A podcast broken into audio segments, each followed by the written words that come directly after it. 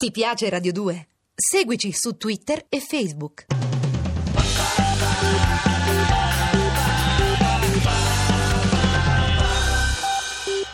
Ancora Cataribe, ancora la nostra musica, ancora in viaggio, le 18 e 33 minuti su Radio 2, Lorenzo Scoles al microfono per attraversare con voi il Mali. Mi sto accompagnando in particolare con l'apprensione di Fabio Melis che pur essendo la parte tecnica dimostra da piccolo di essere stato punto da una zanzara o da qualche insetto perché evidentemente li teme. È rimasto molto colpito dalla faccenda dell'Afu Afu che adesso secondo me teme di incontrare anche per le strade di Roma, non si sa mai. Guardate sempre che cosa c'è nel piatto, se c'è una cosina nera un po' lunga che ha un un'espressione poco affidabile, rimandate al cameriere o in cucina quello che state per addentare perché potrebbe essere fatale. Torniamo nel Mali e torniamo a viaggiare in questo paese arrivando a Mopti, una città dove è indispensabile arrivare, anche se ci si arriva con un autobus che ti stramazza, perché ci siamo arrivati con un viaggio notturno che ci ha fatto arrivare all'alba in delle condizioni deprecabili a destinazione. Mopti è un posto dove appena scesi dall'autobus eh, vieni raggiunto da molte persone che ti chiedono di accompagnarti nella famosa, anche se lo è da poco, falesia di Bandiagarà. Perché? La falesia è uno scalino della terra in sostanza, cioè un altipiano che verticalmente diventa invece una, piane, una pianura eh, desertica e eh, appunto la differenza di elevazione è costituita da una parete rocciosa che può essere alta anche 300 metri e che si estende per centinaia di chilometri. Presso questa falesia vive un popolo di cui non si sapeva nulla fino a poco tempo fa, fino a quando Marcel Griot, un antropologo francese, riportò alla conoscenza del mondo la presenza dei Dogon. Noi veniamo avvicinati appunto da Issa, un ragazzo nero come le pupille, alto come un baobab e secco come una mantide religiosa, avrà avuto 19 anni, qualcosa del genere. Issa ci dice ho un amico tra i Dogon, se volete vedere veramente il Pai Dogon venite con me. Issa, non dovevi usare altre parole, non so in che lingua tu le abbia dette, ma veniamo con te. Issa ci porta dritto quindi a conoscere Amidou Amidou sarà il nostro accompagnatore nel Pays Dogon, un paese dove arriviamo su questo altipiano e già veniamo colti dalle prime sorprese. Non sono musulmani, infatti avevano trovato riparo lì eh, i Dogon perché sono venuti dallo spazio, da Sirio per la precisione, se glielo chiedete ve lo confermeranno hanno deciso di stabilirsi lì per non subire appunto l'islamizzazione che dal VII secolo arrivò naturalmente da Oriente e lì hanno potuto conservare tutte le loro tradizioni, inclusa la conservazione del maiale. Il fatto che ci sia un maiale fa capire perfettamente che non c'è nulla di musulmano nei paraggi, soltanto che voi su un altipiano roccioso dove terreste un maiale? Non ci puoi mica piantare un recinto in un altopiano roccioso, ma di roccia così dura che il nostro cranio a confronto è burro e quindi vengono sfruttate delle cavità naturali, delle specie di pozzi dove sollevati dai coperti di vimini scopri che sotto ci sono dei maiali. Maiali che vivono ciechi, completamente ciechi perché sono coperti da questo cesto di vimini e che hanno a disposizione uno spazio poco più ampio della loro dimensione, quindi una vita pazzesca. Dispiace, in quel momento si soffre un po', ma poi fortunatamente si scende, si scende dall'altipiano, c'è un sentiero scoscesissimo per arrivare nel Paidogon e trovi un posto pazzesco. Case di fango il cui tetto è raggiungibile da un tronco ben lisciato e levigato in cui sono stati scolpiti degli scalini che viene appoggiato a forcella sul tetto e quindi tramite questo tronco tu puoi raggiungere il tetto dove dormirai perché dormire all'interno è assolutamente proibitivo per le temperature. E così anche le porte sono magistralmente intagliate nel legno con degli arzigogoli dei motivi di una bellezza assolutamente unica. E all'improvviso mentre ci stiamo beando di tutta questa cosa straordinaria All'orizzonte, da quella pianura desertica che si stende davanti a noi, cosa c'è? Un afu-afu, penserete voi? No, un muro di sabbia alto un chilometro e mezzo che ci corre incontro. Sta per arrivare una tempesta di sabbia. E noi ci finiamo dentro e non vedi più niente, non capisci più niente. Allora tiriamo fuori le torce perché abbiamo voglia di mulinare facci luminosi in quella specie di nebbia di sabbia che ci si sta agitando intorno, ma subito qualcuno corre verso di noi e dice no, no non puntate la luce verso il cielo. Lassù sanno che siamo qui ed è brutto puntare una luce negli occhi di chi ti guarda dall'alto. Ok ragazzi, abbiamo capito, è un altro mondo. Siamo veramente sulla Luna. Benvenuti nel Pays Dogon. Un po' di musica del Mali, Ali Farka Touré, Hey Ghana.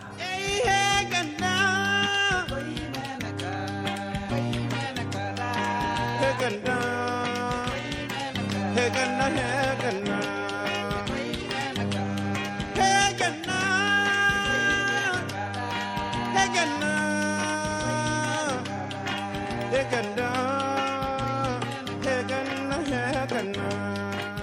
Si chiama The River, l'album di Ali Farka Touré da cui è tratta questa Hey anzi è proprio il brano di apertura di quest'album per ascoltare una delle tante voci che davvero costituiscono l'importantissima realtà musicale del Mali, che è un paese che in ogni angolo suona qualunque strumento sia disponibile. È un paese, il Mali, dove esistono come nella tradizione bambara i griot, quindi i cantastorie, coloro che ancora vanno in giro per il paese con i propri strumenti, un po' degli hobos traducendolo con una usanza di qualche decennio fa, in giro per tutto il paese raccontando storie tramite la musica. Musica che appunto dicevamo è talmente fondamentale dal, da aver partorito, poi ho fatto partorire un festival nato nel 2001 che in realtà eh, viene ad essere costruito sulle sabbie più che sulle ceneri, sarebbe il caso di dire, di un'usanza tuareg che proprio nei pressi di Timbuktu era nata dove si radunavano tutti i musicisti per delle celebrazioni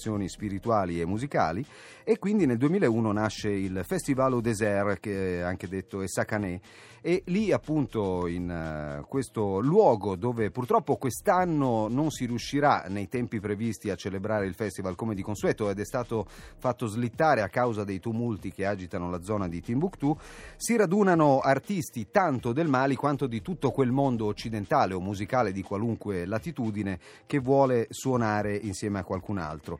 Per esempio, ovviamente il blues, come quella musica che lo stesso Martin Scorsese ha omaggiato, essendone patito con un suo documentario intitolato Dal Mali a Mississippi, dove racconta le origini del blues. Tra l'altro lo stesso Ali Farka Touré che abbiamo ascoltato è uno dei protagonisti del documentario di Martin Scorsese, ma c'è un altro documentario che si occupa proprio del Festival au Désert, che è appunto è diventato molto importante anche perché è stato un'occasione per ricordare la fiamma della pace, che è un eh, momento molto importante nel 1900 96 a Timbuktu che ha posto fine alle sanguinose ribellioni che per anno hanno, hanno, devastato il Mali. In quella circostanza furono bruciate e fuse moltissime armi, più di 3.000 armi da fuoco, che sono state trasformate in un monumento. Il monumento è lì, però evidentemente il simbolo che rappresenta in questo momento ha perso un po' di significato. Speriamo che torni ad avere il valore che ha avuto anche per ricordare un momento in cui dal tumulto si è passati alla pace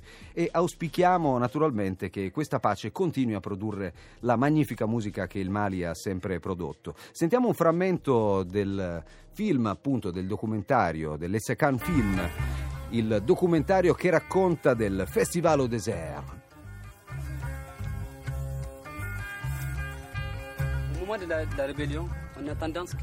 Mohamed Issa Agomar dice durante la ribellione la nostra cultura stava cominciando a sparire, anzi attualmente è totalmente sparita. E noi diciamo che un uomo senza cultura è un uomo senza volto. E così abbiamo usato questa musica per riaccendere la nostra cultura che era stata sepolta e di cui avevamo veramente bisogno. È Tinari Wen invece di un'altra etnia, Abdallah Ag al-Husseini, che dice la cosa più importante per la cultura Tuareg è ciò che è più importante per qualunque cultura. Ogni cultura ha bisogno di un suo ambiente e ha bisogno di vivere liberamente. Insomma, la cultura è qualcosa che deve non avere confini, così come il deserto. Qualche volta però i confini sono mentali e anche chi vive in un luogo che di confini non ne ha finisce per trovarne qualcuno e generalmente il confine è quello che separa dall'altro, da quello che la pensa diversamente, da quello che vede il futuro con un'altra prospettiva. Insomma, purtroppo il presente si offre sempre molto interpretabile e sicuramente meno facile da interpretare che non il futuro che ancora non conosciamo. Uno però lo conosciamo il futuro di Cataribe lo conosciamo perché abbiamo a disposizione un apparecchio radiofonico con cui adesso possiamo andarci a sintonizzare sulle emittenti radiofoniche maliane. Andiamo a sentire cosa troviamo di frequenza in frequenza.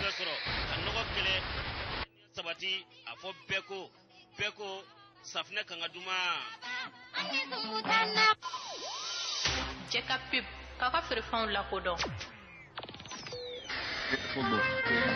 Tutte le radio, non so se ci avete ca- fatto caso, in tutto il mondo a un certo punto hanno un effetto che fa più o meno così, come quello che abbiamo appena sentito. Anche Cataribe dovrebbe avere un effetto che ogni tanto fa Questa non ce l'ha però. C'è un dibattito in corso.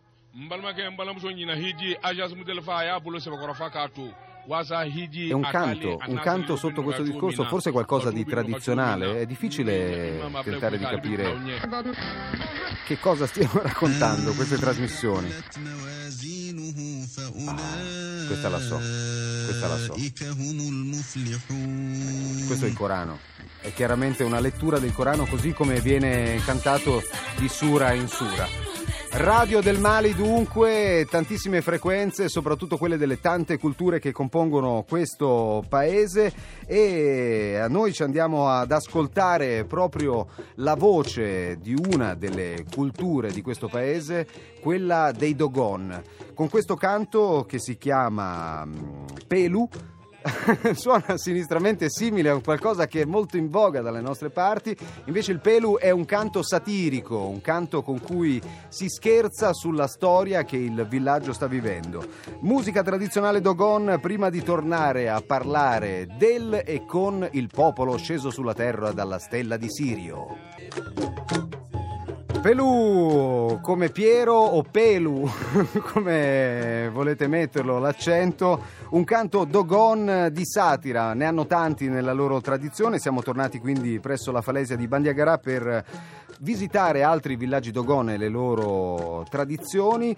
Con questo brano che in realtà è uno fra i tanti disponibili perché poi sono soliti celebrare le loro feste con delle danze con delle gigantesche e speciali maschere e quindi anche per quello hanno un certo tipo di musica così come per i funerali anche se sareste ingannati dalla musica di un funerale perché è una grande festa. Chi ha avuto modo di frequentare il Pays Dogon in occasione di un funerale probabilmente eh, di primo acchito ha confuso quel quell'evento con un matrimonio, con un compleanno, con una circoncisione, con un rito insomma di passaggio e di festa, quando invece poi si scopre che da qualche parte c'è una salma e che c'è una famiglia in lutto che tutto fa fuorché piangere, ma invece continua a guardare il cielo con quel rispetto con cui lo faceva anche il giorno precedente al lutto. Torniamo a parlare dei Dogon. Siamo in un qualunque villaggio Dogon. Quando noi abbiamo un problema con qualcuno, ormai siamo tristemente soliti alzare il telefono e comporre il numero di un avvocato un, nel Pays Dogon non si fa così. È vero che c'è il capo del villaggio e tutto quello che vogliamo, però c'è un posto appositamente studiato, è una piccola pensilina ricavata da una grande lastra di pietra sostenuta da pilastri fatti eh, da sassi che però ha un'altezza sufficiente ad entrarci soltanto rannicchiati. Coloro che stanno discutendo devono entrare sotto la pensilina e lì sotto discutere. A cosa serve tutto questo? Nel momento in cui la discussione ci si facesse particolarmente accesa, nessuno dei contendenti potrebbe alzarsi per minacciare anche fisicamente l'altro, per cui il tutto si deve risolvere esclusivamente in forma verbale.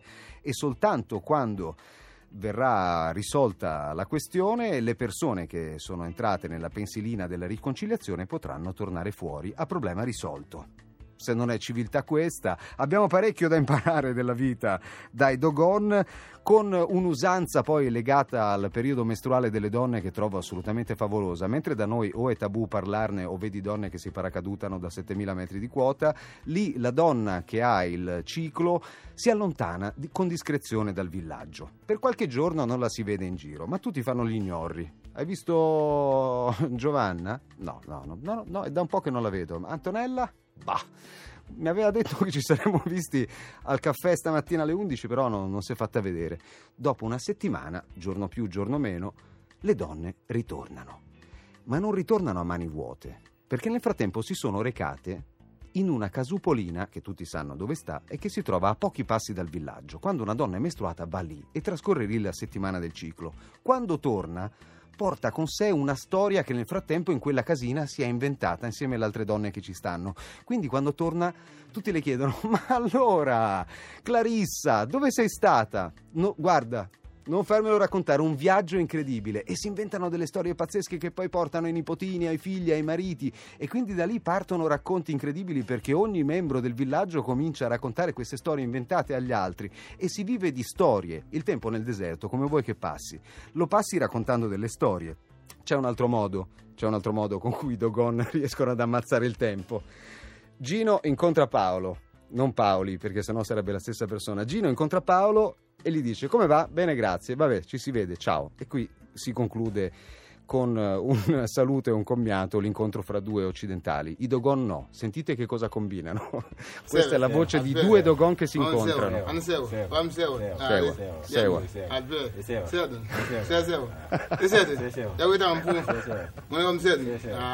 Poi vi dico che si stanno dicendo. eh. Può durare un'ora questa cerimonia, volendo. Sewa, sewa, sewa vuol dire bene, perché in realtà un Dogon sta chiedendo all'altro, lo devono fare reciprocamente contemplando l'intera famiglia. Un Dogon sta chiedendo all'altro, tua mamma come sta? E l'altro risponde, sewa, bene. Papa, sewa. Nonna, sewa. Tu- inclusi naturalmente i trisavoli, i defunti. Si risponde sempre bene, grazie, bene, bene, bene. Quando uno ha finito con uno, l'altro comincia con l'altro. Insomma, bisogna poi capovolgere la situazione e ricominciare con come sta la tua famiglia, membro per membro, con come unica risposta possibile Sewa. Insomma, va decisamente tutto bene, non potrebbe andare meglio. Arriva Mark Knopfler. Redwood Tree, Mark Knopfler, Cataribe, ritorna tra pochissimo su Radio 2 dopo l'Onda Verde, a tra poco. Ti piace Radio 2? Seguici su Twitter e Facebook.